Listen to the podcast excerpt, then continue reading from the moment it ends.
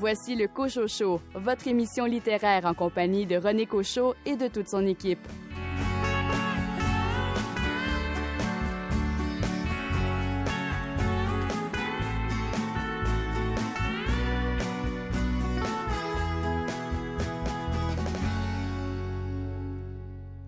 Il me désirait, j'en étais sûr, juste à sa façon de me fixer intensément l'air narquois et de m'embrasser les deux joues avec empressement. Certains hommes sont si faciles à lire lorsqu'il est question d'amener une femme dans leur lit. Vous venez d'entendre un extrait du roman La valse de Karine Geoffrion, publié aux éditions Sémaphore, qui sera d'ailleurs notre invité cette semaine. Ici René Cochot, au programme de l'émission. Une entrevue avec Karine Geoffrion, les nouveautés littéraires chez La Peuplade et Hamac, Myriam Jeté nous présente le nouveau numéro de la revue Cavale. Richard Mignot nous propose trois livres jeunesse policiers. Félix Morin, vous nous parlez de votre côté de quel livre? je vais vous parler, René, du livre Là où je me terre de Caroline Dawson aux éditions du Remue-Ménage. Billy Robinson, votre coup de cœur est Rien que le bruit assourdissant du silence de Valérie Garel. C'est un très, très beau livre inspirant qui fait vraiment du bien. Et de votre côté, Nicolas Giguère, vous nous présentez le nouveau numéro de Lettres québécoises. On est tous et toutes extrêmement fiers, en fait, du résultat final du produit, c'est-à-dire de ce numéro Femme manifeste, donc le numéro 180. Vous nous faites aussi la critique du recueil Notre-Dame du Grand Guignol de Sébastien Aymon. C'est un recueil que j'ai beaucoup aimé. C'est une proposition que j'ai trouvée d'abord qui se démarque par son originalité. Bienvenue au Cochocho.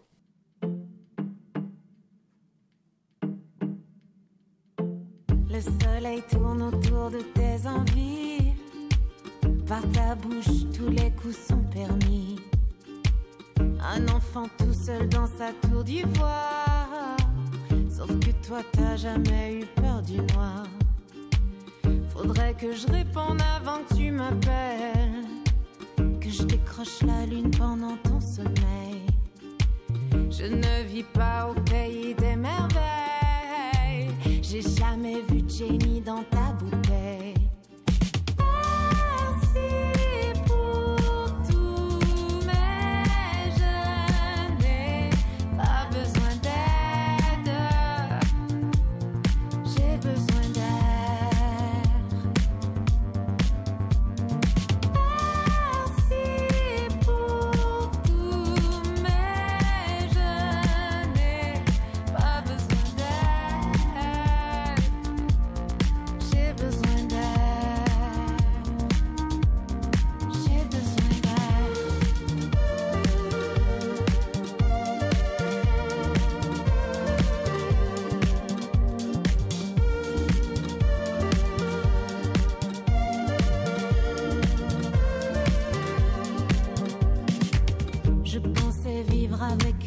de pierre, prisonnière de ton ombre douce amère. Mais maintenant je ne peux plus reculer.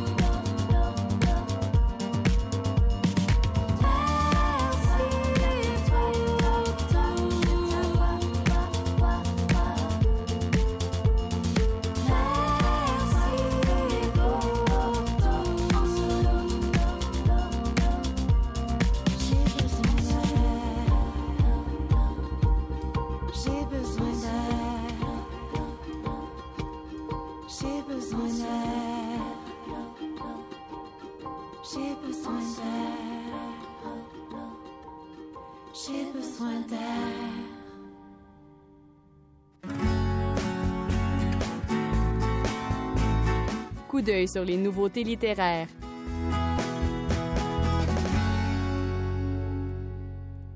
La poète Noémie Pomerleau-Cloutier nous arrive avec un recueil qui a pour titre La patience du lichen.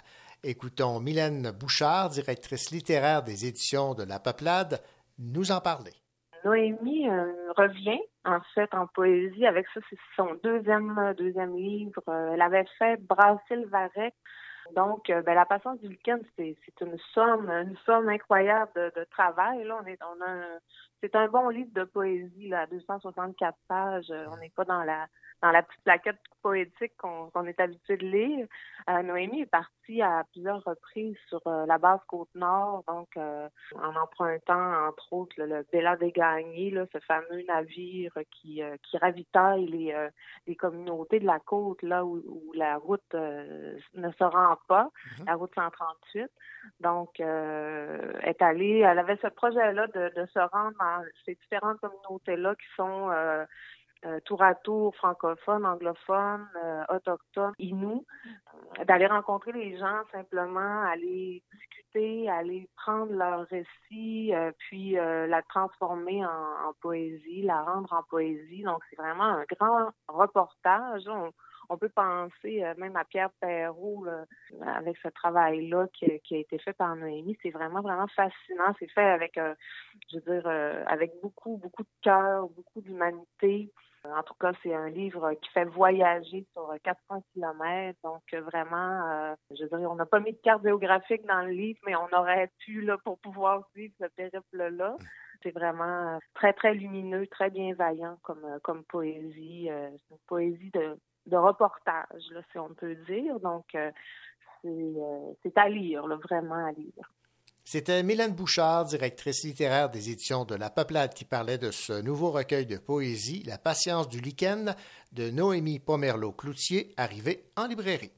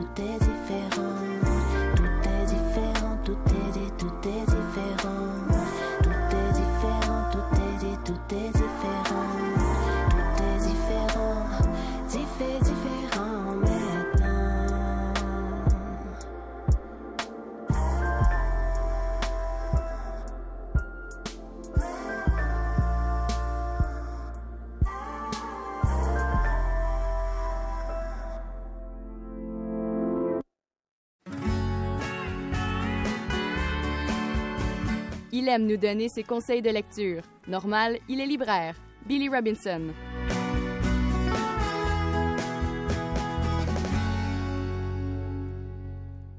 De très nombreux livres ont été publiés au Québec l'an passé. Certains ont eu droit à une importante couverture médiatique, d'autres non. Notre chroniqueur et libraire Billy Robinson s'est donné pour mandat de dénicher de petites perles qui auraient mérité plus de visibilité. Bonjour Billy. Bonjour René. Billy, vous avez choisi cette semaine de parler du livre Rien que le bruit assourdissant du silence de Valérie Garel, publié aux éditions de La Pleine Lune. Oui, euh, comme vous disiez, il y a tellement eu de livres cette année. On a eu peut-être une surabondance de publications et il y a de ces livres-là euh, qui sont passés un peu sous le radar. Et euh, ce beau roman-là de Valérie Garel euh, a failli, moi aussi, passer sous le mien, si ce n'était de la visite, justement, de Valérie qui est passée par la librairie comme ça, me discuter, puis qui m'a parlé de son beau roman et qui m'a vraiment tenté encore plus parce qu'il était sur ma pile, mais bon, il en arrive un autre, il en arrive un autre, il en arrive un autre. C'est le beau problème des libraires. Alors, j'ai mis le nez euh, dans ce livre-là et je n'ai pas été déçu. C'est un très, très beau livre, inspirant. Euh, moi, c'est le genre de roman que j'aime parce que, bon, on parle d'émotion, de sensibilité, mais il y a aussi beaucoup d'art et j'aime lorsqu'on mélange les deux. L'amour et l'art, pour moi, c'est deux passions que j'ai et qui nous permettent souvent de passer à travers euh, des émotions, d'avoir des réponses. Souvent, on- ça peut passer par l'art. Alors, ici, euh, on a ce beau roman-là de deux visiteurs euh, qui vont se, se croiser et qui, un jour, après multiples rencontres, vont décider de se parler. Et euh, autant lui que cette femme-là ont peut-être des, choses à cacher, euh, justement, parce que euh, Cassandra est, est vraiment, elle est dans un mutisme. et lui, ben, Antoine décide de quand même euh, continuer euh, et d'essayer de découvrir qu'est-ce qui se passe dans la tête de cette fille-là. Et euh, c'est ça, c'est entrecoupé, comme je vous disais, de, de rencontres dans le musée. Donc, on parle d'art. Il y a même des, euh, des images de- d'œuvres d'art euh, dont c'est mentionné qui, sont, qui se retrouvent à l'intérieur du roman. Donc, c'est un livre à une belle facture, mais aussi euh, d'une écriture vraiment euh, sensible, comme je vous disais, euh, très intéressante. Puis, euh, comme quoi que parfois, euh, les époques changent, mais que des fois, les, que, que peut-être nous, nous, on change pas tant que ça et euh, qu'on peut aussi se transformer là, au fil de rencontres que l'on fait. Donc, euh, voilà, c'est un beau roman qui, a fait, qui fait vraiment du bien et qui mérite qu'on peut-être qu'on en parle un petit peu plus. Et ce roman, c'est Rien que le bruit assourdissant du silence. Déjà, j'aime beaucoup le titre. De Valérie Garel aux éditions de La Pleine Lune. Merci beaucoup, Billy. Merci à vous, René. Ici Olivier Sylvestre et vous écoutez le Cocho Show.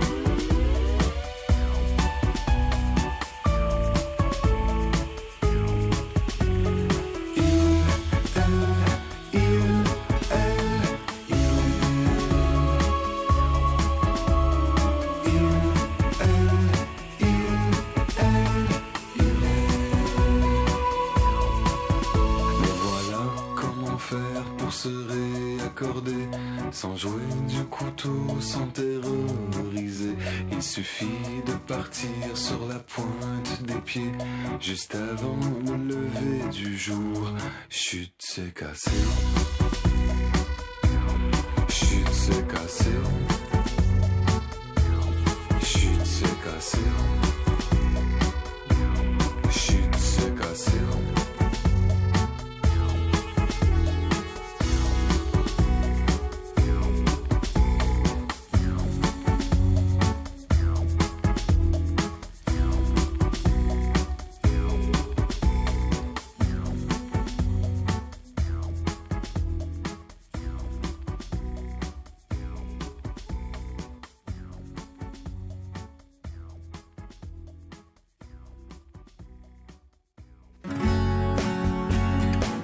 Il est auteur et il s'occupe de la section des critiques chez Lettres québécoises. Nicolas Giguère. Le numéro de mars de la revue littéraire Lettres québécoises est intitulé Femmes manifestes. Ce dossier de près de 40 pages, le plus volumineux de l'histoire de LQ, a été piloté par l'autrice Vanessa Bell et la rédactrice en chef de Lettres québécoises Annabelle Moreau. Pour parler en, en détail de ce numéro, nous avons Nicolas Giguère, notre chroniqueur, qui est membre du comité de rédaction et responsable du cahier critique. Bonjour Nicolas. Bonjour René. Nicolas, je le mentionnais euh, d'entrée de jeu, c'est le plus volumineux de l'histoire de lettres euh, québécoises. Je pense que vous êtes assez fiers là, du résultat. On est tous et toutes extrêmement fiers en fait du résultat final du produit, c'est-à-dire de ce numéro Manifeste, donc le numéro 180. C'est vraiment un numéro magnifique, donc piloté, comme vous l'avez dit, justement par Vanessa Bell et Annabelle Moreau et qui a fait appel à toute une pléthore en fait d'écrivains, d'écrivaines en fait et qui ont collaboré à ce numéro. Donc c'est vraiment fantastique et c'est un numéro qui aborde en fait différentes réalités, différentes facettes, si j'ose dire, en fait, des écrivains, des écrivaines, ou justement, et peut-être encore plus des écrivaines, justement, euh, actuellement, donc dans la salle littéraire. Donc, euh, par exemple, euh, parmi certains textes, ben, euh, il y a celui de Stéphane Martelly, qui est professeur à l'Université de Sherbrooke. Et Stéphane Martelly, en fait, revient sur la création de la collection des Martiales aux éditions du Remue-Ménage. On a aussi une correspondance entre Lula Carballo, euh, qui est une euh, autrice, en fait, euh, du Cheval Doux, avec son éditrice, Geneviève Thibault au Cheval d'Eau, donc une correspondance très, très riche. Annabelle Moreau et Vanessa Bell ont aussi demandé à Nicole Brossard et Monique Juteau aussi de pondre des textes sur l'invisibilisation, la visibilité des femmes dans la salle littéraire et ça donnait donc des textes extrêmement riches aussi à ce niveau-là. Et d'autres personnes aussi qui se sont, j'ai envie de dire, euh, commises. Euh, je pense notamment à Claudia Larochelle, qui est arrivée avec un texte où on ne l'attend pas du tout. Euh, s'est beaucoup livrée. C'est, on est vraiment, donc, on est très, très près aussi, donc, avec ce texte-là. Donc, elle revient certainement donc, sur les questions de, de dénonciation, puis surtout, donc, les agressions sexuelles aussi, donc, qui ont été dénoncées depuis l'été dernier euh, dans le milieu littéraire. Je pense aussi au texte de Valérie euh, Lefebvre-Fauché. Puis, en fait, fait, c'est des prises de position euh, que je trouve extrêmement importantes, euh, primordiales même, et surtout donc qui arrivent avec, euh, disons, avec une certaine distance aussi. Donc, ce sont vraiment des textes aussi de réflexion aussi, donc sur cet aspect du milieu littéraire. On retrouve également un texte de Virginia Pesce-Matteo Bordelot, donc une autrice des Premières Nations, et justement, donc elle parle de la présence accrue des femmes dans la littérature, en fait, des Premières Nations. Lorsqu'on pense aux littératures des Premières Nations, on pense beaucoup aux femmes d'emblée. Donc, elle s'interroge sur cet aspect-là. Euh, des textes aussi plus euh, personnels, entre autres de Gabriel Giasson Duluth, de Martine Delvaux, aussi très politiques également, euh, qui reviennent donc sur la place des femmes dans la sphère littéraire et bien d'autres aussi. Alors, quel était le billet au départ? Euh, en fait, l'idée, c'était vraiment de- d'accorder la parole, vraiment de donner une tribune finalement à un, ensemble en fait de, personnes qui vivent dans le milieu littéraire, de tous horizons aussi. Euh, je pense notamment aussi à des euh, auteurs autrices comme Suzanne Lacour et même Lux aussi qui abordent dans leurs textes justement les- la rédaction épicène, l'écriture inclusive. Euh, on a voulu aussi qu'elles abordent donc un ensemble de sujets. Euh, oui, euh, la vague de dénonciation dans le milieu littéraire, visibilité, invisibilité des femmes, travail éditorial, euh, la création aussi en tant euh, que personne autrice dans le milieu littéraire, ce qui donne un dossier très unifié, mais en même temps aussi avec plusieurs voix. Donc, c'est un dossier choral, si j'ose dire, qui est extrêmement, donc, à ce niveau-là, euh, riche aussi. Parlez-moi maintenant, euh, Nicolas, des euh, cahiers création qui ont été confiés à trois créatrices. Donc, le cahier de création, oui, qu'on a voulu, en fait, euh, l'inscrire en continuité avec le dossier actuel. Alors, on a d'abord en poésie Laurie Jean-Louis, euh, qui est connu pour son recueil euh, La femme sans couleur, puis la mémoire d'Encrier. Donc, on lui a demandé donc une création poétique totalement inédite pour ce numéro. En nouvelle, on a Annie-Claude Thériault, connue aussi pour ses textes, notamment le narratif à marchand de feuilles. Donc, elle nous livre cette fois-ci une nouvelle inédite. Et enfin, donc, on a une lecture illustrée de Kim Renoven, euh, donc euh, fort connue dans le milieu justement de l'illustration. Kim Renoven, c'est ainsi donc elle a quand même plusieurs réalisations euh, à son actif et elle propose donc des fragments illustrés de Kwesipan de mémoire en fait de Naomi Fontaine, publié à mémoire d'Encrier en 2019. Et on peut souligner également que la page couverture est signée Julie Doucet, donc des euh, Oui. collages réalisés euh, par elle, qui est une pionnière là, de la bande dessinée des fanzines au Québec. Absolument. Donc, Julie Doucet, là, vraiment, c'est ce qui donne aussi, euh, c'est ce qui crée d'abord, c'est elle qui a créé tout le visuel du dossier. Donc, euh, les ouvertures, l'ouverture du dossier, aussi toutes les illustrations qu'on y retrouve, c'est vraiment l'œuvre de Julie Doucet. Et la couverture aussi, qui est différente, disons, de nos numéros précédents. Je pense à celui sur le queer, Kevin Lambert et des dystopies. On s'est écarté un peu, disons, de notre formule euh, habituelle. On a donné page blanche à Julie Doucet et ça a donné cette magnifique couverture euh, de collage, en fait. Et oui, justement, donc une pionnière, justement, donc, euh, dans son domaine au Québec. Et il faut le souligner, on- elle a produit donc vraiment une œuvre absolument magnifique euh, qui orne la couverture. Nicolas Giguère du comité de rédaction de Lettres québécoises et responsable du cahier critique. Merci donc de nous avoir résumé ce nouveau euh, numéro du mois de mars qui a pour titre Femmes manifestes. Merci Nicolas. Tout plaisir était pour moi, René.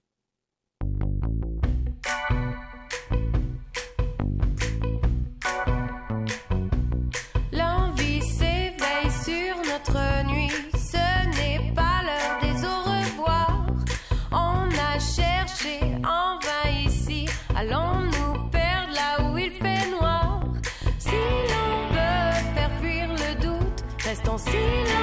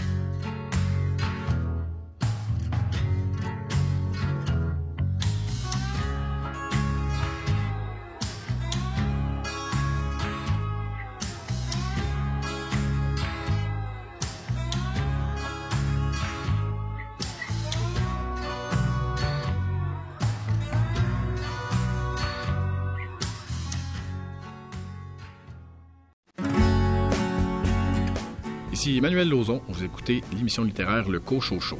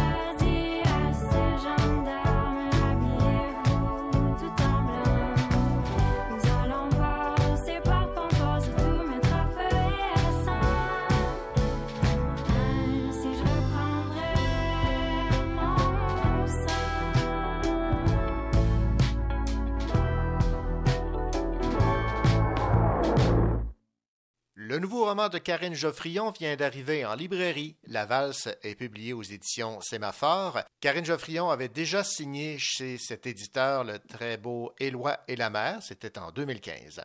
Dans la valse, l'auteur aborde avec brio le doute qui lentement s'immisce dans un couple.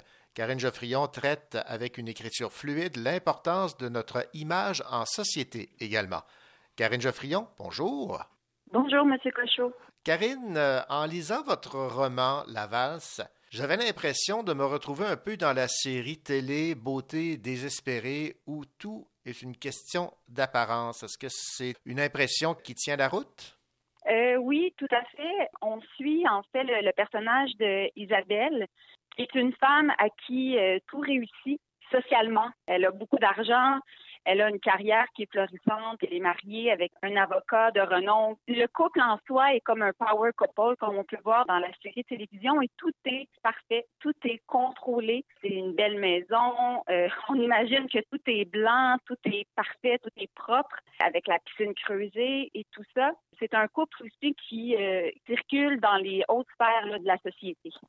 Donc, une femme carriériste, soucieuse de son image, de son apparence, humaine et avec des faiblesses et euh, un peu des, craquelures dans cette euh, apparence de réussite. Ben oui, effectivement, euh, Isabelle, c'est ce que je trouvais intéressant avec son personnage. Il y a vraiment un décalage ou un fossé entre son image publique, donc ce qu'elle projette aux autres, que ce soit dans son entourage ou sur les réseaux sociaux, par exemple, où est-ce que tout est beau, tout est parfait, c'est une femme qui contrôle tout.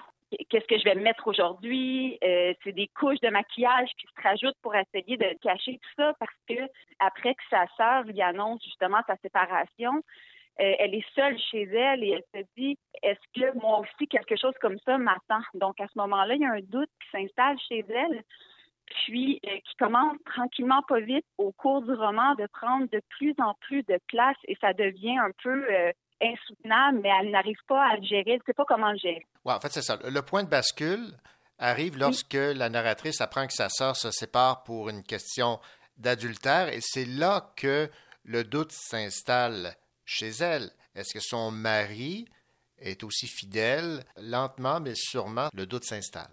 Bien, tout à fait. Euh, au départ, quand sa sœur lui annonce ça, Isabelle ne s'attendait pas à, être autant touchée par ça. Mais en même temps, elle est consciente qu'elle passe sa vie à attendre. Euh, elle, est seule. Puis, faut pas se leurrer non plus. C'est un couple qui n'a plus vraiment d'intimité, dans lequel le, silence s'est installé. Puis moi, ça, c'était quelque chose que, avec lequel j'ai beaucoup aimé cet aspect-là d'un couple n'est plus connecté, en fait. Ben, comme on appelle un peu les couples morts, des trucs comme ça. Lorsqu'elle apprend que sa sœur, que son conjoint la trompait et tout ça, bien là, tout à coup, il y, a, comme quelque chose qui s'ouvre dans sa tête. Et si moi aussi. Mais quand tu passes ta vie à te à, projeter une image si parfaite aux autres, bien c'est difficile d'accepter ou de voir un peu que cette image-là ne concorde pas avec la réalité, en fait. Ouais, comme quoi le, le, vernis finit toujours par craquer. Isabelle doit choisir. Brisera-t-elle son image de perfection ou non? On dit souvent choisir, c'est renoncer. Là. C'est, le, le, dilemme auquel est confrontée Isabelle. Bien, tout à fait. Tout le long du roman, c'est un peu ce qu'on voit, son, son combat euh, un peu intérieur. Puis, elle essaie de toutes ses forces d'éteindre cette voix qui lui dit Bon, mais c'est peut-être pas aussi beau que ce que tu voudrais. Mm elle essaie, elle essaie, mais cette voix-là prend de plus en plus d'ampleur. Puis, effectivement, pour moi, j'ai entendu par euh, certains lecteurs où euh, on dit bon, mais ben, on, voudrait tellement qu'il se passe quelque chose, qu'elle décide de prendre sa vie en main, de parler, de tout ça. Mais moi, je la laisse aller. Il y a comme un.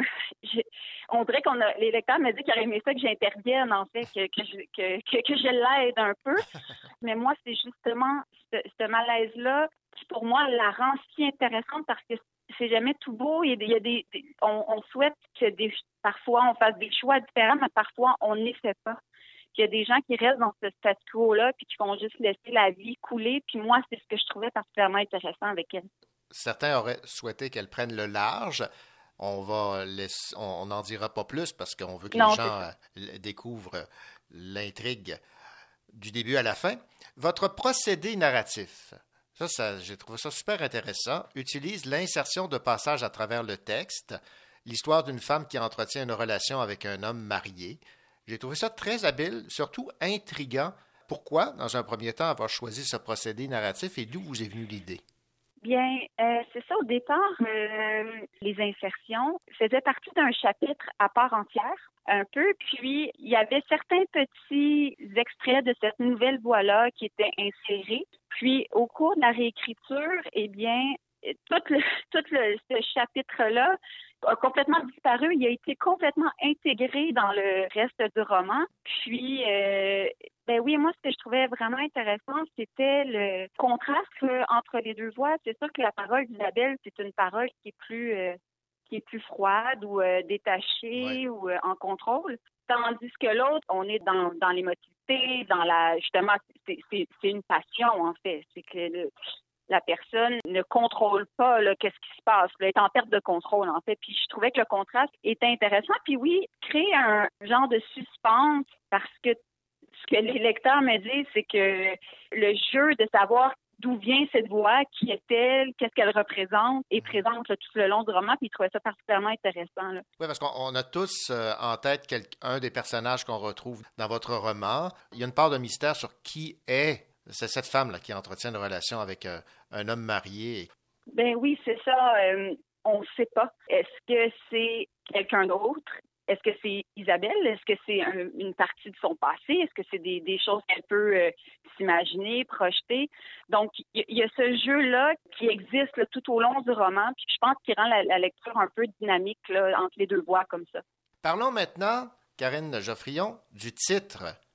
Pourquoi la valse? Euh, en fait, pour moi, ben, au départ, euh, le, roman commence. Isabelle est en train d'organiser son dixième anniversaire de mariage qui a lieu au cours du roman. Puis, pendant que j'écrivais la scène de l'anniversaire, ben, Laval s'est imposé parce que lors de cet anniversaire-là, Isabelle et Xavier, été en grand.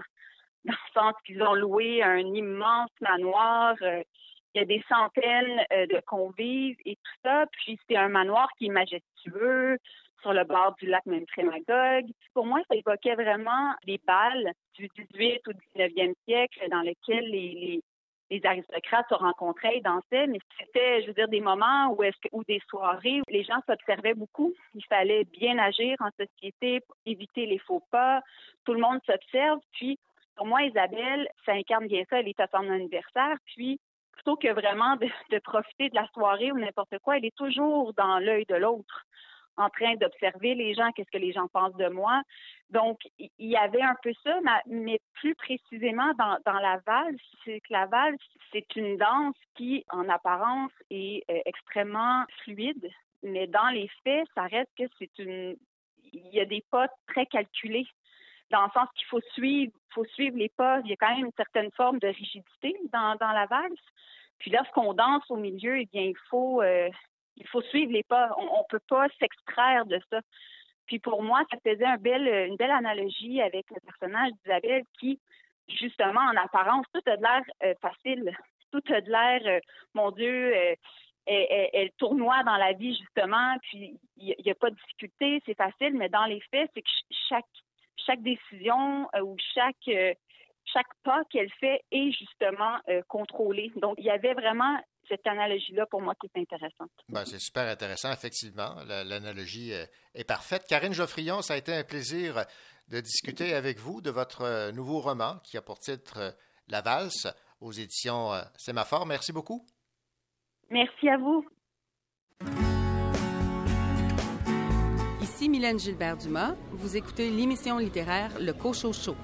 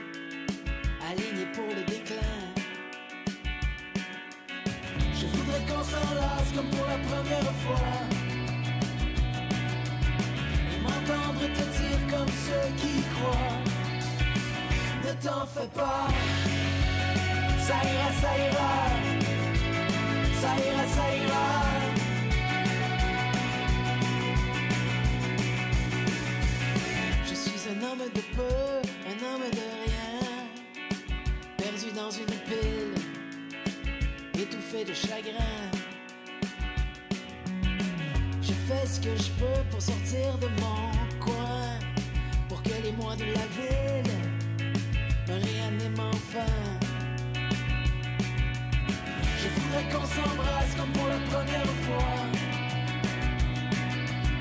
Et m'entendre te dire comme ceux qui croient. Ne t'en fais pas. Ça ira, ça ira. Ça ira, ça ira. Non, non, ne t'en fais pas. Ça ira, ça ira.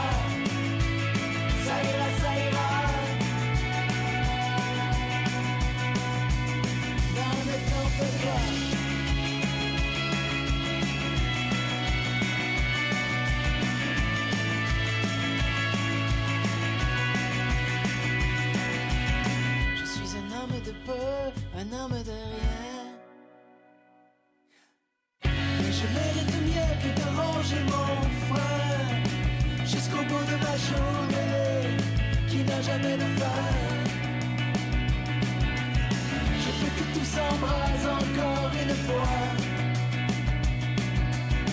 Suspendre un peu le temps au creux de tes bras.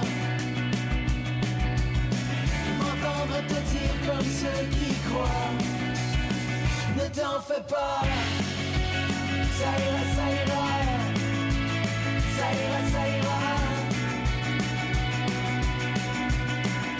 Non, non, ne t'en fais pas. Ça ira, ça ira.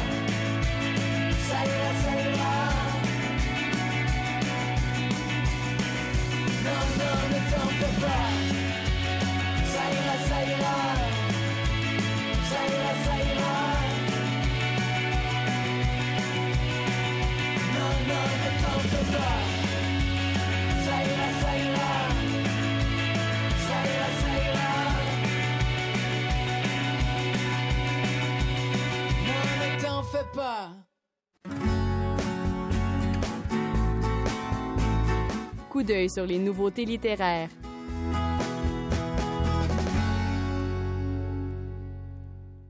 Les éditions Hamac nous font découvrir l'œuvre de Laetitia Baumel dans un recueil de poésie qui a pour titre Chambre claire.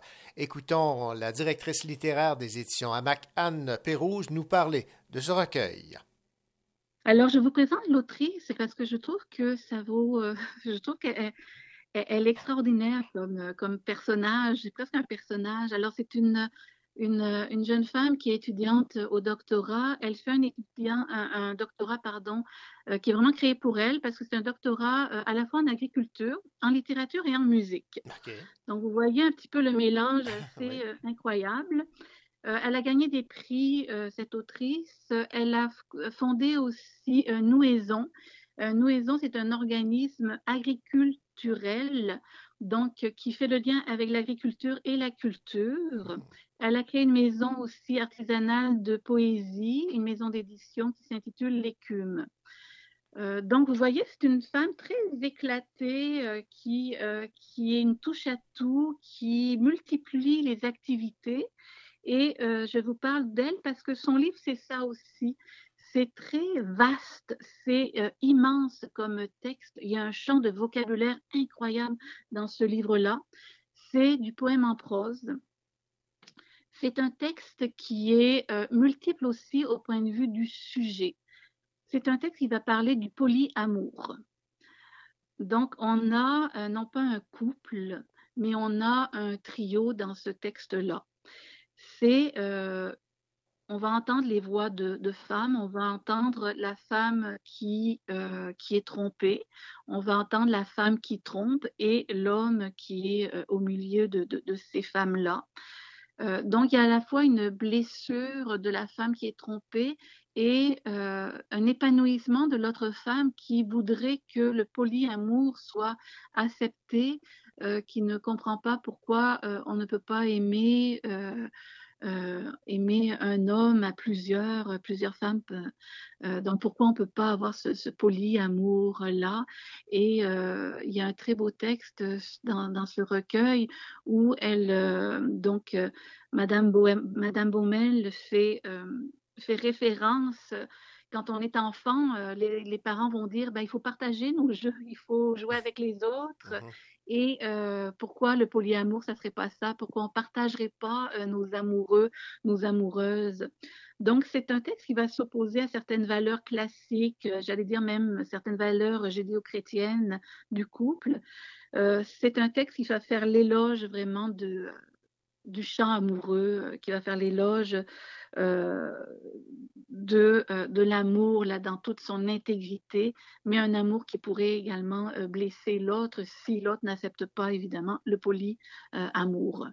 C'était Anne Pérouse des éditions Hamac qui nous parlait de ce recueil de poésie Chambre claire, nouvellement arrivé en librairie.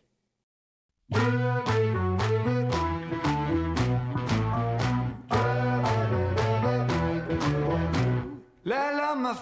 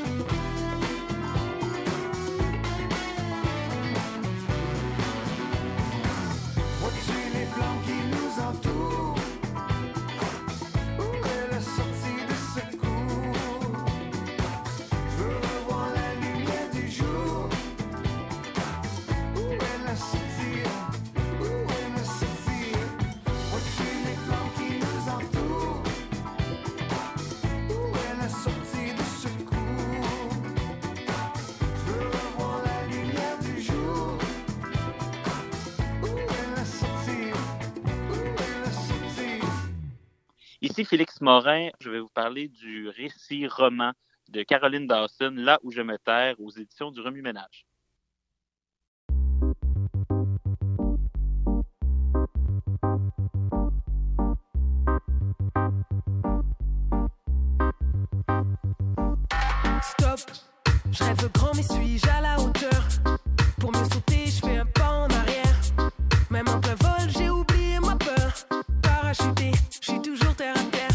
passé, on l'a fumée, en tournant les tables. On est trop chauffé, plus rouge que du diable. Loin en arrière en mille morceaux, mauvaise vibration. Même la police éclate sur notre mur du son.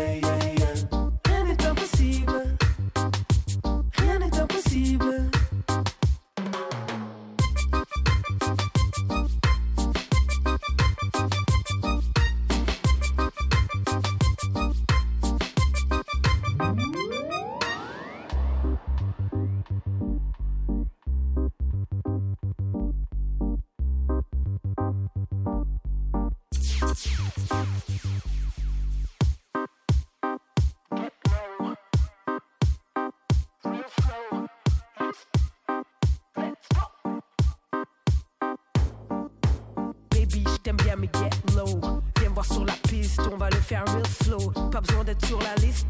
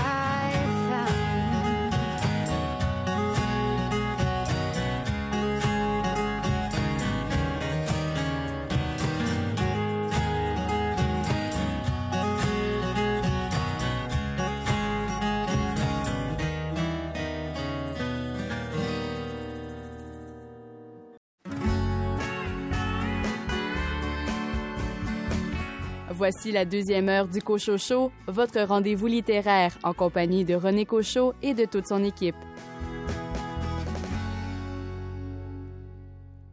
Au sommaire de cette deuxième partie d'émission, Myriam Jeté présente le nouveau numéro de la revue Cavale. Richard Mignot nous suggère trois romans policiers jeunesse.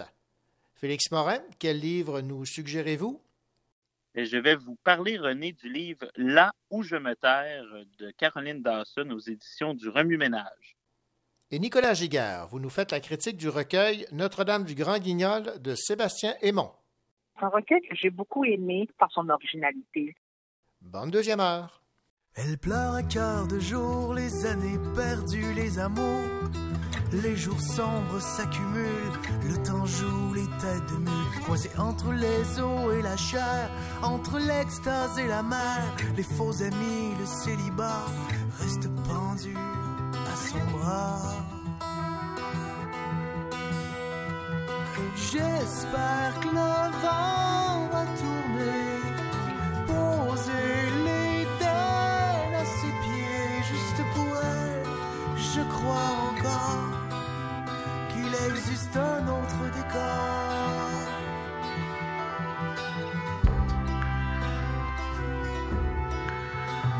Je sais plus quoi lui dire pour lui redonner le sourire. Et qu'à travers toutes ces histoires, elle entrevoit un peu d'espoir. Et qu'entre les eaux et la chair,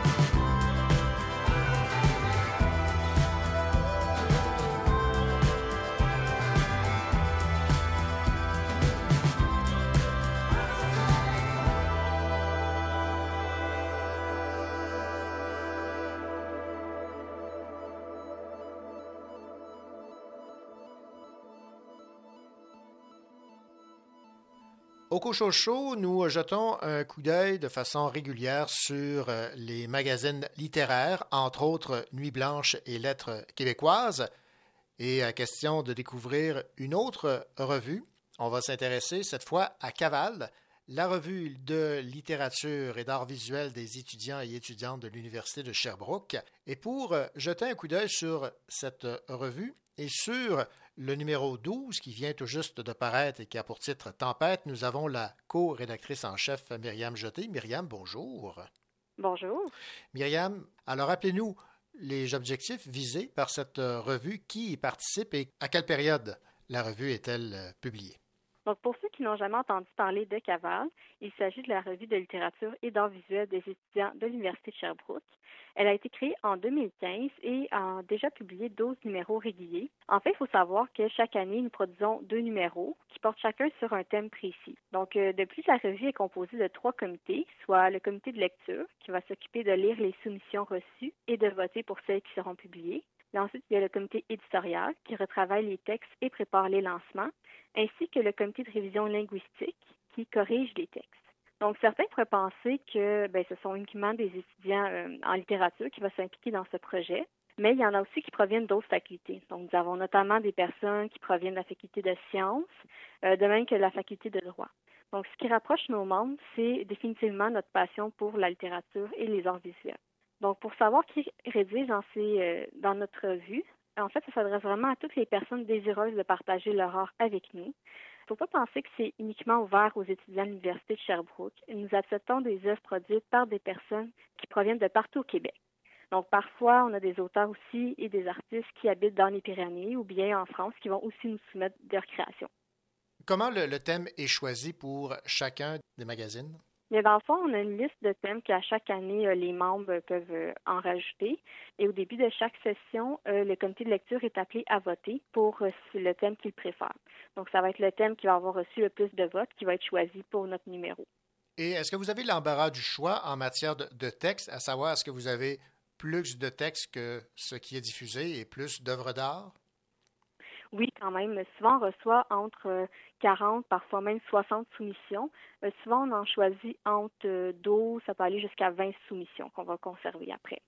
Et les gens qui seraient intéressés à se procurer le, magazine euh, euh, Caval, est-ce qu'il est uniquement disponible à l'université ou s'il il y a moyen autrement de se le procurer? Mais c'est sûr qu'il est disponible à la coopérative étudiante du campus principal de l'université et au campus de Longueuil. Mais depuis peu, nos revues se retrouvent aussi dans la nouvelle librairie euh, à Sherbrooke, à Palache, qui a ouvert récemment ses portes. Aussi, les personnes qui veulent se procurer nos œuvres peuvent aussi nous envoyer un courriel à revuecaval à commercialgmail.com. Donc, en prenant contact avec euh, notre équipe, euh, elles vont être en mesure de recevoir leur revue directement par la poste. Maintenant, Myriam Jeté, jetons un coup d'œil sur le contenu du douzième numéro de Caval, Tempête. Alors, qu'est-ce qu'on retrouve principalement? Donc, principalement, on retrouve des numéros de fiction, en fait, des textes de fiction, de la poésie, des nouvelles, ainsi que des œuvres visuelles comme des dessins et des peintures. Donc, plus précisément, pour Tempête, euh, il comprend 13 textes et deux œuvres d'art visuel. De plus, euh, il comprend aussi deux textes euh, qui ont été écrits par les grands gagnants du concours littéraire 2020 de l'Université de Sherbrooke. Et peut-être une dernière question, Myriam Jeté. Quel sera le contenu du 13e euh, numéro de Caval? Notre prochain numéro qui est en préparation, qui va sortir ce printemps, sera sur le thème de l'espoir. Donc, l'appel de texte a déjà été lancé. Euh, les textes aussi sont présentement à l'étape du retravail. Donc, euh, les gens vont pouvoir le voir très bientôt. Donc, je trouve que la thématique, elle tombe vraiment bien à cause de la pandémie. Donc, le numéro va être, un- va être en mesure de peut-être un petit peu réconforter les lecteurs qui ont vécu des moments difficiles au cours de la dernière année. Voilà. Ben voilà, gardons espoir. Myriam Jeté, co-rédactrice en chef avec Marjolaine Brodeur de la revue Caval, merci beaucoup pour euh, ce coup d'œil donc sur euh, le numéro 12, Tempête, et sur ce qu'est cette magnifique revue euh, de littérature et d'art visuel Caval. Merci beaucoup. Ah, ça me fait plaisir. À la prochaine.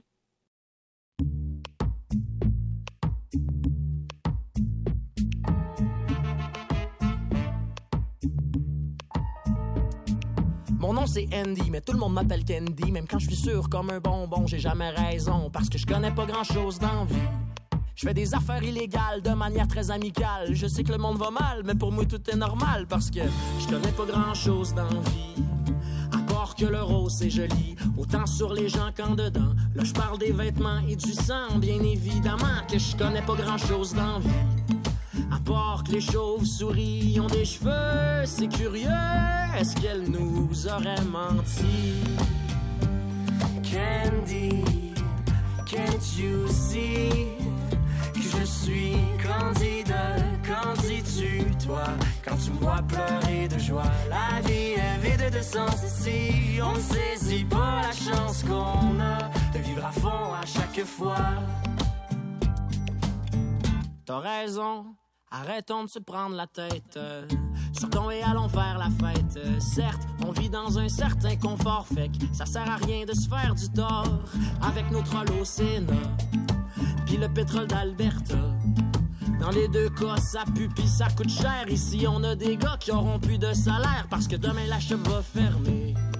Pourtant, tout le monde sait que c'était bien subventionné. La crosse est finie, les boss sont partis vers leur retraite dorée. Avec la poudre d'escampette et la poudre au. Après ça, on dit que c'est moi le criminel ici. Candy, can't you see? Je suis candidat? Qu'en dis-tu, toi, quand tu me vois pleurer de joie? La vie est vide de sens ici. On ne saisit pas la chance qu'on a de vivre à fond à chaque fois.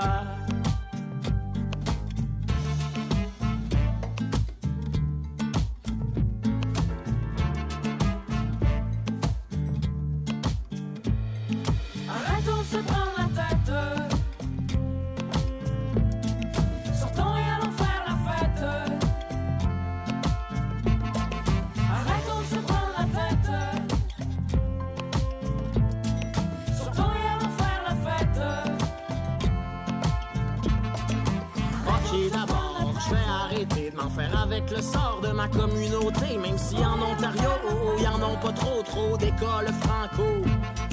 S'excuser de vivre en français, c'est comme demander Je peux-tu respirer là, s'il vous plaît? Mais jamais nous nous mettrons à genoux. Whatever you tell us to do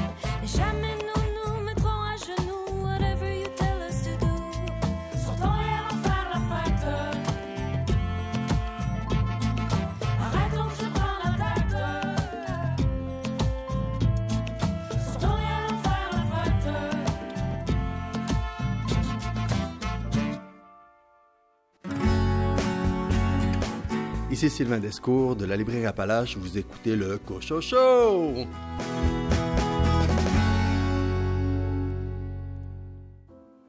Tu dis que le monde est gris, rempli de monde et gris. Faudrait pleurer des soleils, éblouir l'ennui. Sourire aux lèvres, vague à l'âme. Le vent se lève, les chiens s'écrasent. Tu regardes le monde, tu te dis que le monde, ça te regarde pas. Des monstres sous tes pas. Nu-pieds, les talons hauts, la tête aussi, en gratte-ciel. Sans pareil, en parallèle, des preuves plein la peau. La beauté est à l'intérieur. Dehors, on a tout sali. Le monde est gris, mais nous, on est couleur. Tu dis que le monde est gris, Faudrait pleurer des soleils dans le désert de leur mépris. Tu dis que le monde est gris, rempli de monde et gris. Faudrait pleurer des soleils, éblouir l'ennui. Pleurer des soleils, pleurer des soleils. Tu gardes les yeux ouverts, le regard cerné. Pour toi, la seule misère, c'est un esprit fermé.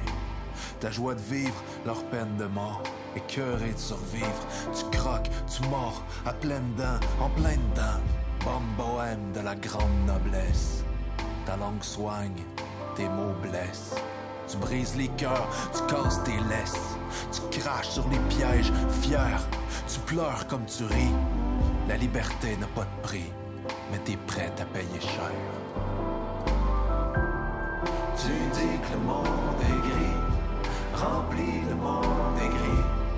Faudrait pleurer des soleils dans le désert de leur mépris. Tu dis que le monde est gris, rempli de monde et gris. Faudrait pleurer des soleils,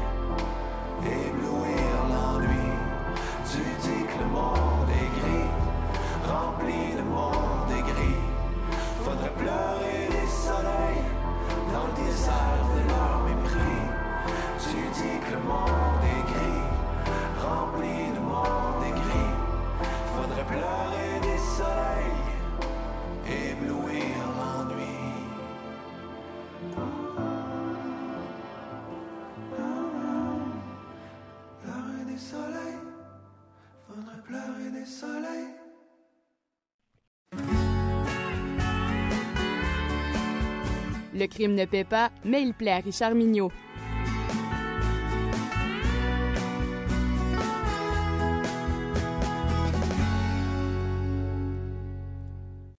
Richard Mignot, cette semaine, nous allons jeter un coup d'œil sur des polars, mais des polars destinés à un jeune public, des polars jeunesse. Alors, vous avez euh, sélectionné trois livres qui vous ont particulièrement euh, plu et on va y aller euh, à tour de rôle en commençant par Les ennemis invisibles de Louis Aymon chez Soulière Éditeur.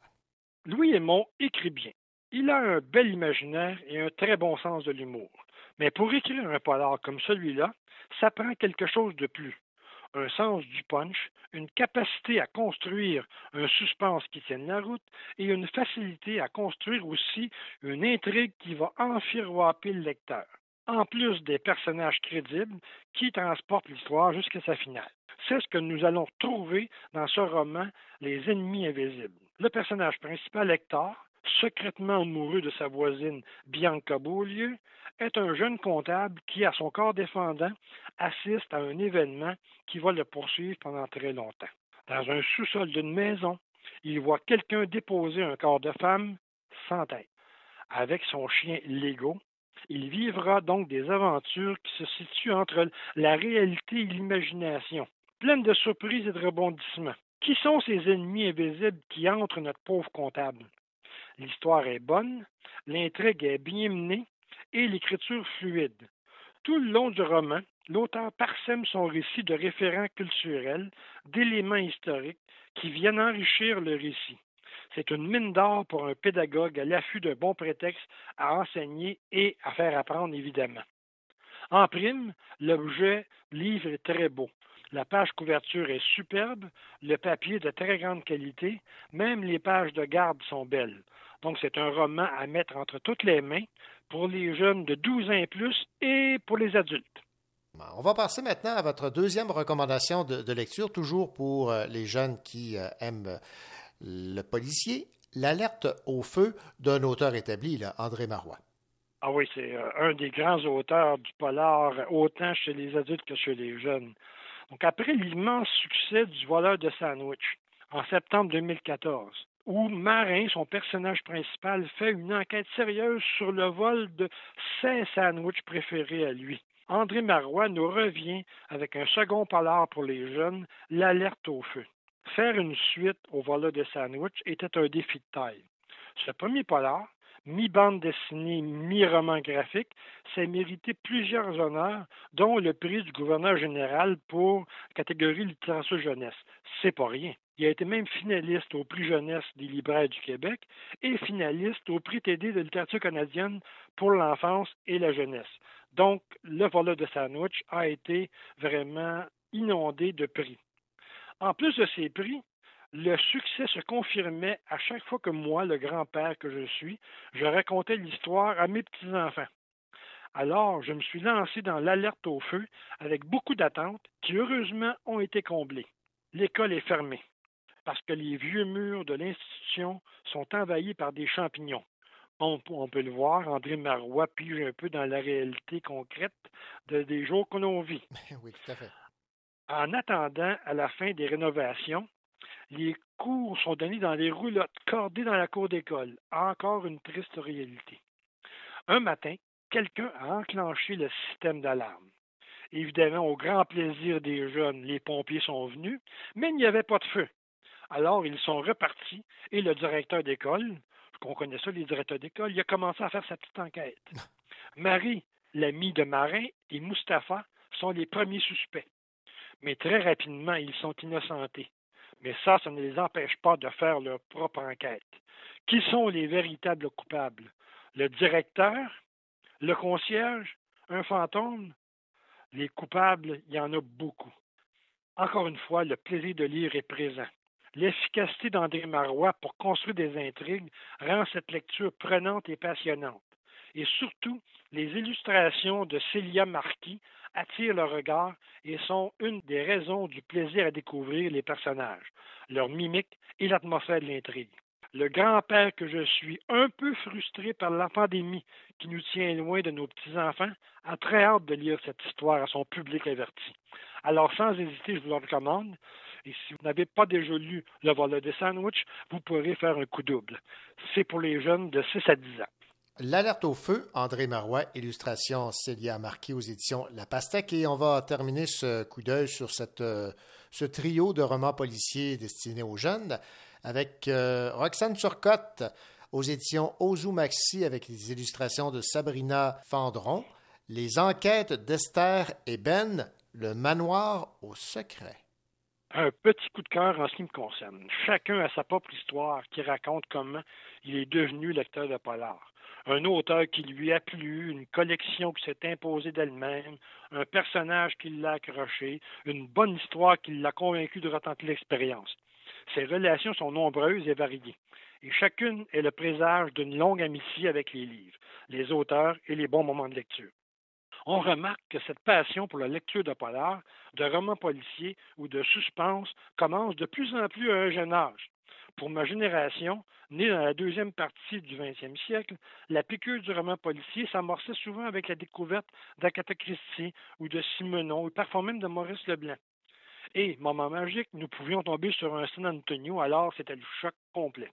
Aujourd'hui, dès la tendre enfance, les lecteurs ont la chance de disposer d'une gamme de romans, albums ou bandes dessinées adaptés à leur âge, touchant plusieurs genres, de la poésie au polar. La littérature pour la jeunesse au Québec est créative, diversifiée, intelligente et passionnante. Le Manoir au secret, premier tome de la série Les enquêtes d'Esther et de Ben, de l'auteur Roxane Turcotte, est un exemple parfait. Esther et son cousin Benjamin, on imagine qu'ils ont entre 8 et 10 ans, sont deux jeunes curieux qui s'intéressent à tout ce qui se passe autour d'eux. Le père d'Esther voyage beaucoup pour son travail et quand cela est possible, les deux jeunes l'accompagnent.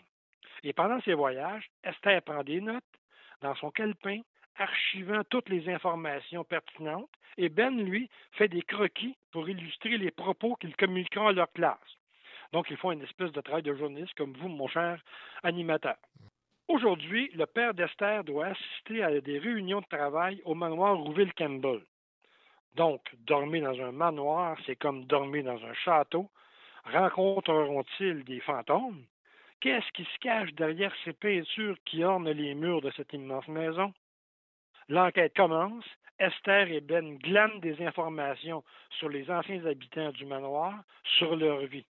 Qui est cette famille? Dans la chambre, Esther trouve une vieille feuille sur laquelle il y a un dessin d'enfant. Qui l'a fait? Quel enfant a décidé de cacher un dessin entre les pierres du foyer? Voilà autant de questions qui attisent leur curiosité. La rencontre avec le jardinier du manoir, un certain Lambert Hébert, sera déterminante. Sa connaissance de l'histoire de la propriété et de ses propriétaires successifs donnera-t-elle toutes les réponses aux nombreuses questions de nos deux jeunes reporters? Au fil des interrogations, des informations et des rencontres parfois bien surprenantes, les jeunes lecteurs suivront avec intérêt les découvertes de Ben et d'Esther. Les personnages sont attachants, curieux, intelligents. Chacun a ses forces et le travail d'équipe est efficace. Sans morale ni didactisme, le roman est l'occasion d'apprendre, de connaître des personnages réels et de toucher à certaines notions d'histoire, d'art, d'écologie et d'architecture. La langue est précise et claire. Les informations sont simples mais complètes. Le jeune lecteur s'y retrouve avec facilité. Les dialogues sont savoureux, souvent teintés d'humour, et les relations entre les adultes et les jeunes sont franches, justes et positives. Les illustrations sont belles, dynamiques et présentent avec réalisme les endroits visités par nos deux reporters. Les textes sont présentés de façon variée, la typographie est dynamique et la facture générale de l'ouvrage est très agréable. En bref, Le manoir au secret est une heureuse découverte. On attend donc les futures aventures de ces deux sympathiques personnages. Cette lecture, c'est pour les lecteurs et les lectrices de 8 à 10 ans. Donc, je vous souhaite et aux adultes et aux jeunes une très bonne lecture. Alors, on rappelle les trois titres que vous nous avez euh, suggérés. Les ennemis invisibles, Louis Aymon chez Soulière Éditeur, L'alerte au feu de André Marois aux éditions La Pastèque et Le manoir au secret, les enquêtes d'Esther et Ben de Roxane Turcotte aux éditions Ozu Maxi. Merci beaucoup, Richard Mignot. C'est un plaisir, Nicocho. Ici Félix Morin. Euh, après la pause, je vais vous parler du récit roman de Caroline Dawson, Là où je me terre, aux éditions du Remue-Ménage.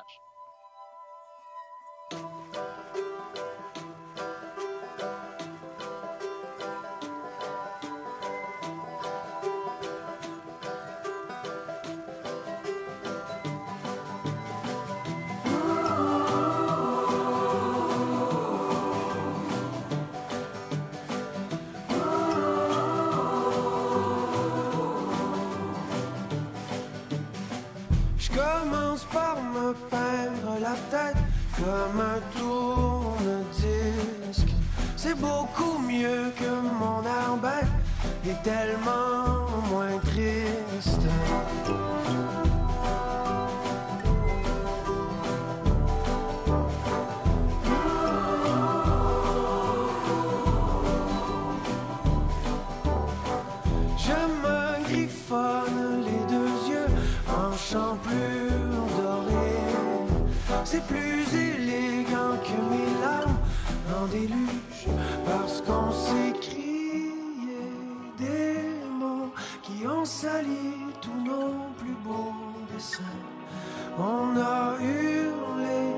Des chaudières d'encre noire sur le bonheur.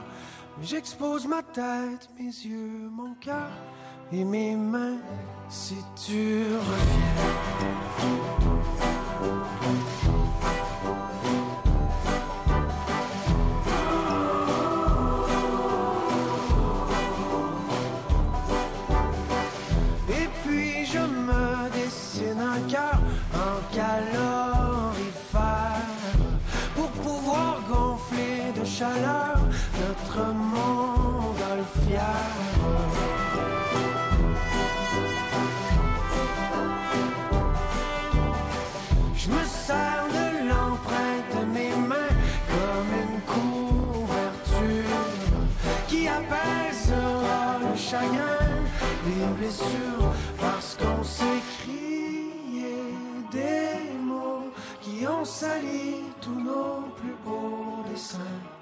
On a hurlé des chaudières d'encre noire sur le bonheur. Mais ce tableau représentera le mois de demain. Un robot qui nous aidera à remonter les heures. Je t'expose ma tête, mes yeux, mon cœur et mes mains si tu reviens. Et mes mains si tu reviens. Et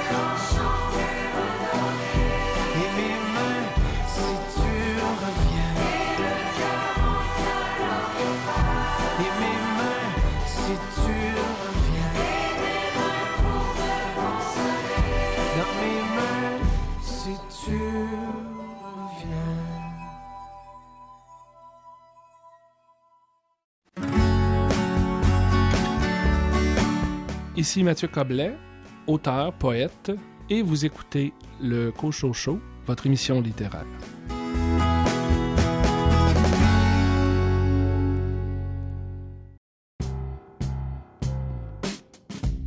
Je me laisserai porter par le hasard, surmonterai mes doutes et mes peurs, j'avancerai guidé par le désir, passerai du noir à l'illumination.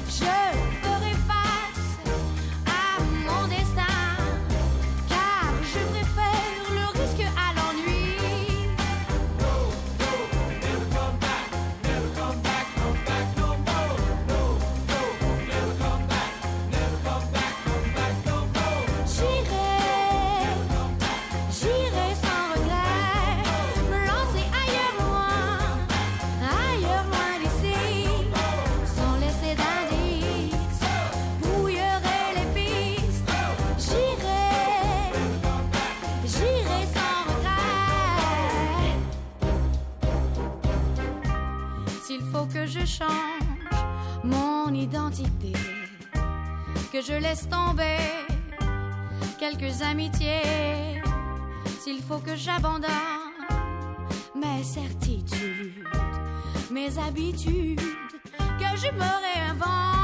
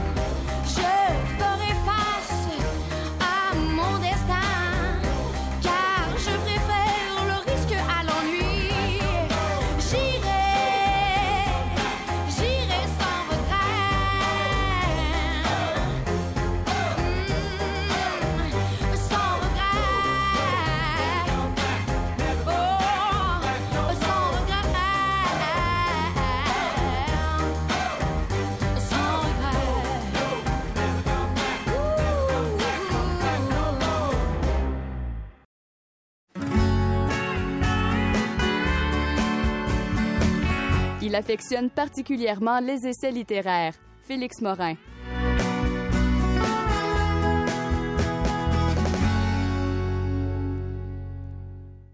Cette semaine, euh, Félix Morin, vous allez nous parler d'un roman qui, euh, vous me passez l'expression, vous a carrément jeté par terre. C'est un excellent jeu de mots, René. Euh, ben oui, de Caroline Dawson aux éditions du Remue Ménage. Caroline Dawson, je tiens à vous la présenter. Elle est sociologue et je trouve que c'est excessivement important de le dire. Vous allez comprendre pourquoi. Euh, elle est professeure de sociologie au Cégep Édouard Montpetit. Elle est aussi, puis ça, je trouve ça excessivement intéressant. Je ne connaissais pas ce festival-là. C'est co- co-organisatrice du Festival de littérature jeunesse de Montréal. Et ici, il s'agit, et ça, c'est surprenant, de son premier livre. Et comme premier jet, comme premier livre, vous avez, euh, comme je le mentionnais, beaucoup, beaucoup, mais beaucoup aimé parce que vous m'en avez parlé dans nos échanges de courriels avant l'enregistrement de cette euh, chronique. Et euh, ce livre, ben, vous n'êtes pas surpris de savoir qu'il est nominé pour le prix des libraires. Eh oui, René, c'est mon troisième. Je suis le, celui qui, est- qui, que je suis collé au prix des libraires pour toi. Je, parce que même, on va tous les faire. Mhm. Donc, mais sans blague, euh, René, c'est écrit sur la couverture roman. Par contre, dans la biographie de l'autrice, à la fin, il est écrit qu'il s'agit de son premier livre. Et pour ma part, je dirais que c'est un magnifique essai autobiographique qu'on peut retrouver, par exemple, chez Serge Bouchard, mais en plus long. Euh, ce livre me fait penser justement à, à ce que vécu un peu le- les villes de papier de Dominique Fortier. C'est-à-dire, il est sorti comme un roman ici, parce qu'ici, tout est un roman, si on veut qu'il se vende. Mais il gagne le Renaudot Essai en France, parce qu'en France, ils ne considèrent pas ça que c'est un roman. Sur ce point, euh, je vous conseille de lire l'article justement de Dominique Tardif dans Le Devoir sur les livres qui sont entre l'essai et le roman et la magnifique entrevue d'Étienne Beaulieu au balado de Fred Savard sur l'essai littéraire au Québec, justement, comme quoi c'est un genre un peu mal aimé alors que beaucoup de personnes en font sans le savoir. Bon, ben, parlez-moi de, ce livre. Comment le, voyez-vous? De, de quoi on parle, là? On parle d'un livre, donc on va partir de ça. Je pense qu'on peut au moins s'entendre. Je dirais que c'est un livre et c'est un magnifique livre, René. Il est pour moi l'écho d'un livre majeur qui, j'ai déjà parlé au micro ici, c'est Retour à Reims de Didier Ribon et d'une autrice tout aussi magistrale, Annie Ernaux. Mhm. En ce sens, si vous aimez un autre auteur que je parle sur le micro, qui est Édouard Louis, et les deux auteurs, je vous dis, ce livre-là est un incontournable. Vous devez sauter dessus. Vous allez le dévorer avec sûrement la même passion que moi. Je te le dis, René, euh, j'avais pas de temps dans les dernières semaines et j'ai eu de la difficulté à travailler tellement euh, je voulais continuer la lecture. Je l'ai lu en 48 heures, 200 pages et j'avais aucune minute de vie à mettre pour ça là-dessus. J'ai coupé dans mon sommeil puis je le regrette pas pantoute. Donc, 48 heures intenses. Alors, si vous avez Oui. tant aimé ce livre, Félix, c'est qu'il y a, vous me disiez, une nouveauté, un, un écart vis-à-vis les, les trois auteurs et autrices euh, dont vous venez de, de faire part ou de comparer. là. Oui, tout à fait, en fait. Et cet écart-là, c'est l'immigration, en fait. Rapidement, si je peux résumer le livre, Caroline et sa famille quittent le Chili en 1986 pour fuir les représailles du régime dicta- dictatorial de Pinochet. Euh, sa famille est réellement en danger. Elle quitte vers le Canada et arrivée ici, euh, la famille demande l'asile politique. Caroline a l'or sept ans. Elle peut parler de son voyage en avion, de sa vie d'avant, mais surtout, elle comprend et vit dans sa chair son processus et, euh, je la cite, pour devenir quelque chose comme une Québécoise. Et euh, cette intégration-là, elle s'est bien ou mal passée? Je vous dirais en général, elle s'est très bien passée, René. Je dirais même, en somme, très bien. Par contre, il y a eu des moments violents verbalement. Un épisode, justement, où est-ce qu'un homme au camp de jour est particulièrement marquant dans le livre, mais aussi il y a eu des violences symboliques très fortes. Il y a un chapitre magnifiquement nommé Mangeux de marde. Je m'excuse, René. C'est pas moi, je, cite une grande autrice. Euh, qui se termine dans un élan qui, je dois dire, m'a arraché le cœur, en fait. Je l'ai même lu à des étudiantes cette semaine euh, au cégep, puis euh, il y avait un cette espèce de silence dans la classe tellement c'était beau, puis il y a eu des wow, puis je comprends pourquoi. Elle y témoigne justement euh, de la place de la honte, du mensonge et du renoncement dans le processus d'intégration, mais avec une plume et un souffle ahurissant pour moi. Euh, J'aimerais sincèrement le lire. Est-ce que tu me laisses, René, te lire un extrait? Ben, certainement. Pourquoi s'en priver? Et voilà, Alors, je, vais y, je vais y aller, c'est ces mots. Mon intégration d'enfant immigrante a passé par la honte de ce que j'étais, le rejet de ce qui me constituait et une série de petites trahisons envers moi-même et mes parents. J'ai commencé à ne me concevoir qu'à travers les yeux des autres, en tentant d'anticiper leurs réactions. J'avais huit ans et j'avais déjà interdit à ma mère de me mettre des trucs pouvant être perçus comme exotiques dans mes lunchs, m'aliénant ainsi à ma culture d'origine. Mener la bataille jusque dans mon assiette tous les midis constituait un trop grand défi de ma vie d'écolière. J'ai capitulé en me privant de ce qui me plaisait, me dépossédant de petits bouts de moi. Je n'aime plus ça. Le premier mensonge d'une longue série pour apprendre à devenir quelque chose comme une Québécoise. Oh, wow! Les fins de chapitre, je dois te le dire, sont extraordinaires. Elle a l'art de la formule à la fin. J'ai eu le souffle coupé à plusieurs reprises. Bon, maintenant, parlons de, de violence. On l'associe ou on la lie souvent à, à l'immigration. Est-ce que c'est le cas dans ce livre? Non, pas du tout. Et je dirais que c'est aussi ce qui rend le livre aussi rafraîchissant, si on peut être rafraîchi d'un tel sujet. Euh, Caroline a fait des études en sociologie économique et son regard porte sur les enjeux de classe de manière, je dirais, assez lucide. Les parents de la, de la jeune Caroline dans l'histoire ont quitté une situation qui semblait confortable au Chili pour finalement venir faire des ménages au Québec. Elle a accompagné ses parents de nombreux soirs. Elle s'est promenée en autobus avec eux. Elle a vu les tactiques, là, un peu comme Michel Deserto, pour sauver quelques dollars ici et là. Euh, par la suite, elle a eu une montée impressionnante, on va dire, dans les classes sociales du Québec. Titulaire d'une maîtrise en sociologie, euh, justement, que je suis allé vérifier, qui, qui, est dédiée justement à ses parents, au nom justement de ce chemin parcouru qu'on pourrait nommer comme étant l'exil. Caroline décrit la pauvreté économique et culturelle du milieu dans lequel elle a vécu, et ce, en incluant des Québécois. En ce sens, je la trouve très héritière de Pierre Bourdieu à de nombreux moments dans le livre. Ça part de l'immigration, mais elle est exilée deux fois, en fait. Elle est exilée de son pays et ensuite du milieu économique de sa famille suite à cette immigration-là. Donc, euh, à, à, vous écouter, là, ce livre ne parle pas que de son récit d'immigrante. En fait, on pourrait dire, René, une, une réponse très euh, euh, d'extrême centre, comme dirait Alain Deneau, euh, oui et non. L'intégration n'est que culturelle, en fait, et avec des politiques identitaires qu'on parle toujours au Québec, on oublie parfois que c'est pas juste ça. Si on parle de culture, on pourrait même dire qu'il s'agit d'un magnifique hommage à la culture québécoise.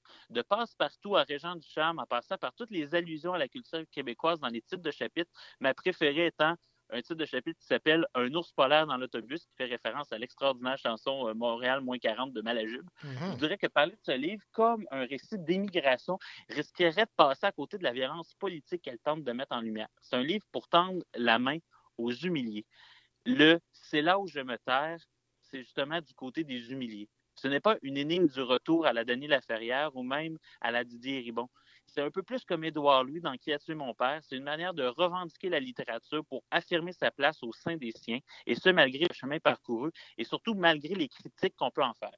Devant tant d'éloges et de critiques positives, je serais surpris que de vous entendre dire que vous n'avez pas aimé. Oh, je déteste René. Non, euh, c'est excellent. Euh, Annie Arnaud euh, parlait du monde d'où elle venait, les dominés. Euh, elle a dit qu'elle écrivait pour venger sa race, pour les venger, chacun d'entre eux. Or, Caroline réussit quelque chose de mieux que ça, en fait. Euh, elle ne les venge pas, elle les met en valeur, elle les comprend, elle leur rend hommage. C'est quelque chose de beau, en fait, c'est fort, et c'est peut-être ça qui fait que ce livre-là est, de la, pour moi, de la littérature. Pas parce qu'elle joue avec la réalité ou la vérité, pas seulement parce que la subjectivité a une part trop importante ou parce qu'elle ne fait pas dialoguer des auteurs et des autrices de différents champs disciplinaires sur un objet universitaire donné. Non, euh, c'est de la littérature parce que ça fait dialoguer le passé et le présent d'une famille et que ça peut résonner avec tout le monde. C'est ce raisonnement émotif qui s'approche peut-être de quelque chose comme étant la vérité, du moins en littérature. Je souhaite sincèrement à ce livre de gagner le prix des libraires, mais je souhaite surtout de l'avoir entre que vous l'ayez le plus rapidement possible entre les mains parce que vous n'allez pas vouloir le déposer de sitôt. Bon, ben écoute, on est dû pour se rencontrer dans un avenir rapproché si je veux mettre la main sur ce que, ce que vous considérez comme un futur gagnant du prix des libraires. Je rappelle le titre de Caroline Dawson, Là où je me terre. Merci beaucoup, Félix. Merci beaucoup, René.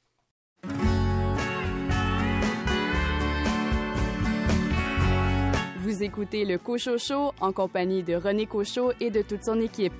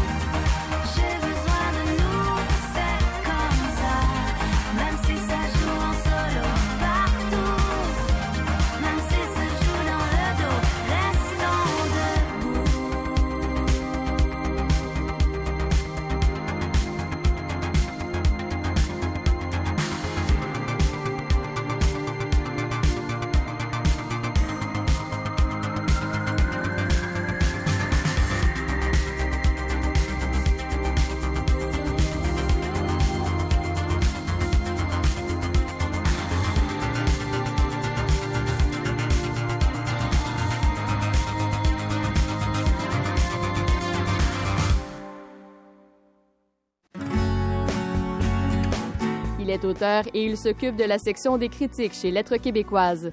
Nicolas Giguère. Nicolas, bonjour.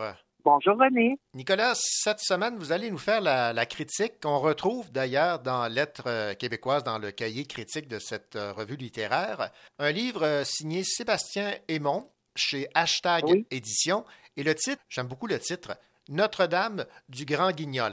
Oui, absolument. Donc, c'est un, recueil que j'ai beaucoup aimé. C'est une proposition que j'ai trouvée d'abord, qui se démarque par son originalité. Sébastien Aymon, en fait, d'ailleurs aussi dans son recueil précédent, Hashtag Mon âme, qui avait aussi été publié aux éditions Hashtag, a abordé en fait les questions liées à l'identité sexuelle vraiment d'un point de vue extrêmement intéressant, c'est-à-dire c'était lié justement, puisé dans l'imaginaire euh, des films de série B. C'était déjà là et dans Notre-Dame du Grand Guignol, ça revient de façon encore plus probante. Donc là, c'est un mélange, si on veut, euh, de corps, on pourrait dire meurtris, disséqués, une fascination pour le gore, le sang, etc. Et justement, donc les questions à la non-binarité, à l'identité sexuelle. J'ai trouvé que ça, c'était une façon extrêmement intéressante et très queer aussi d'aborder justement ces enjeux c'est ce que j'ai beaucoup aimé de ce recueil, qui est vraiment donc euh, dans sa forme aussi très, très, très moderne, très hétérogène. Là, peut-être, si je peux me permettre, c'est que je trouvais que parfois le propos était pas suffisamment unifié ou dans la forme. Ça allait un peu dans tous les sens et ça manquait, disons, de lignes directrices par moment, mais dans l'ensemble, je veux dire, on ressort de cette lecture-là absolument grandi. Moi, c'est un recueil, moi, qui m'a beaucoup plu euh, et j'ai beaucoup apprécié aussi donc les tournure, euh, j'ai envie de dire, lapidaire, très, très, très rentre-dedans euh, de Sébastien Aymon. Bon, je pense, euh, entre autres, à, là, je le cite, euh, la, la, masse viandeuse des doutes de Jim, les fils illégitimes de tous les types de sauna, bon, pour reprendre quelques-unes de ces expressions. Donc, je trouvais qu'il avait vraiment particulièrement l'auteur, l'autrice, en fait, ici, parce que vraiment, Sébastien Aymon, donc, en fait, ce, est un auteur et en fait se définit comme non-binaire, donc je préfère d'en parler d'auteur, d'autrice dans ce cas-ci, euh, se définit, euh, oui, comme non-binaire et vraiment le sens de la formule. Donc, je trouvais que vraiment là, une des forces aussi du texte, c'était dans ces formules-là particulièrement euh, rentre-dedans, très certainement le brut viscéral où l'écrivain, l'écrivaine, justement, a été particulièrement euh, intéressant.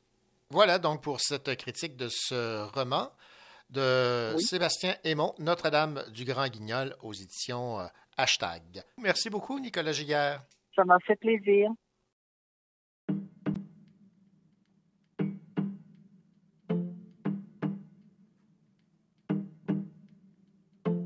Le soleil tourne autour de tes envies. Par ta bouche, tous les coups sont permis. Un enfant tout seul dans sa tour d'ivoire. Sauf que toi, t'as jamais eu peur du noir. Faudrait que je réponde avant que tu m'appelles. Que je décroche la lune pendant ton sommeil. Je ne vis pas au pays des merveilles. J'ai jamais vu Jenny dans ta bouteille.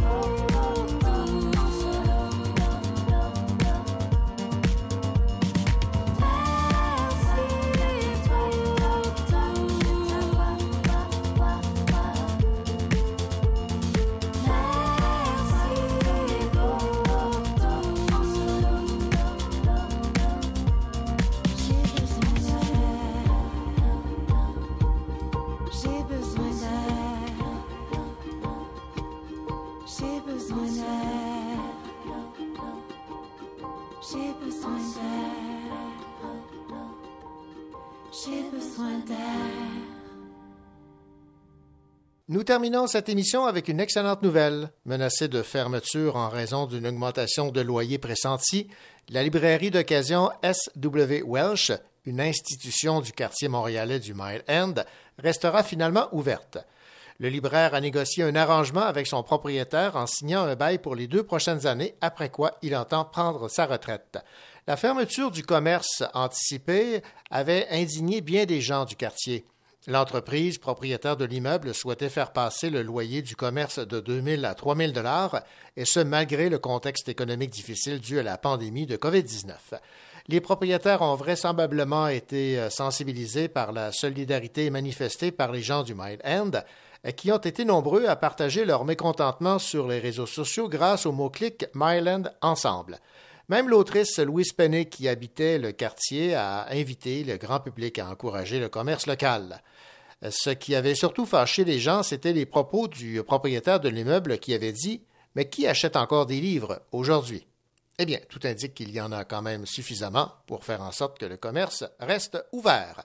Voilà, c'était votre édition du Cochot Show. Ici René Cochot. Au nom de toute l'équipe, nous vous souhaitons une belle semaine, de belles lectures et on a déjà hâte de vous retrouver la semaine prochaine. Allez, au revoir.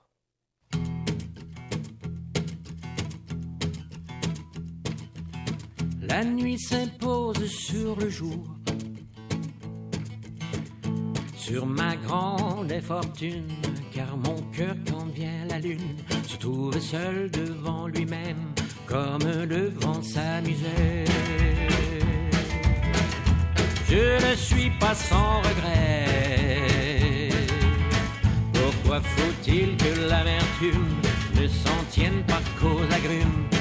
Mon lit est comme un désert, un désarroi que je souhaite temporaire. La vie est un court voyage où je ne crains que mon courage jour après jour. Je poursuis mon bonheur.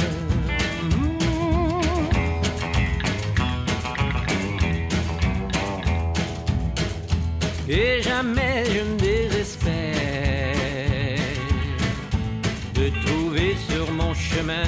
quelque chose de malin, un peu d'amour, un peu de vin et quelques jolis lendemains. J'aimerais ne plus jamais trop m'en faire sur l'inutile. Et quand la nuit reviendrait, garder mon sang-froid bien frais sous les cieux plus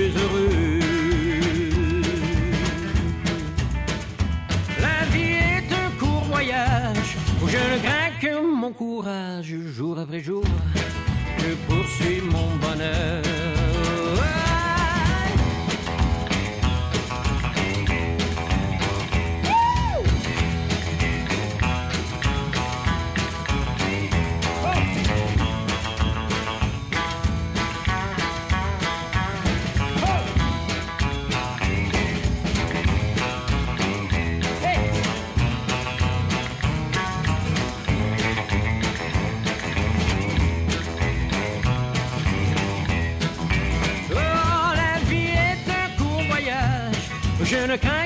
Mon courage jour après jour.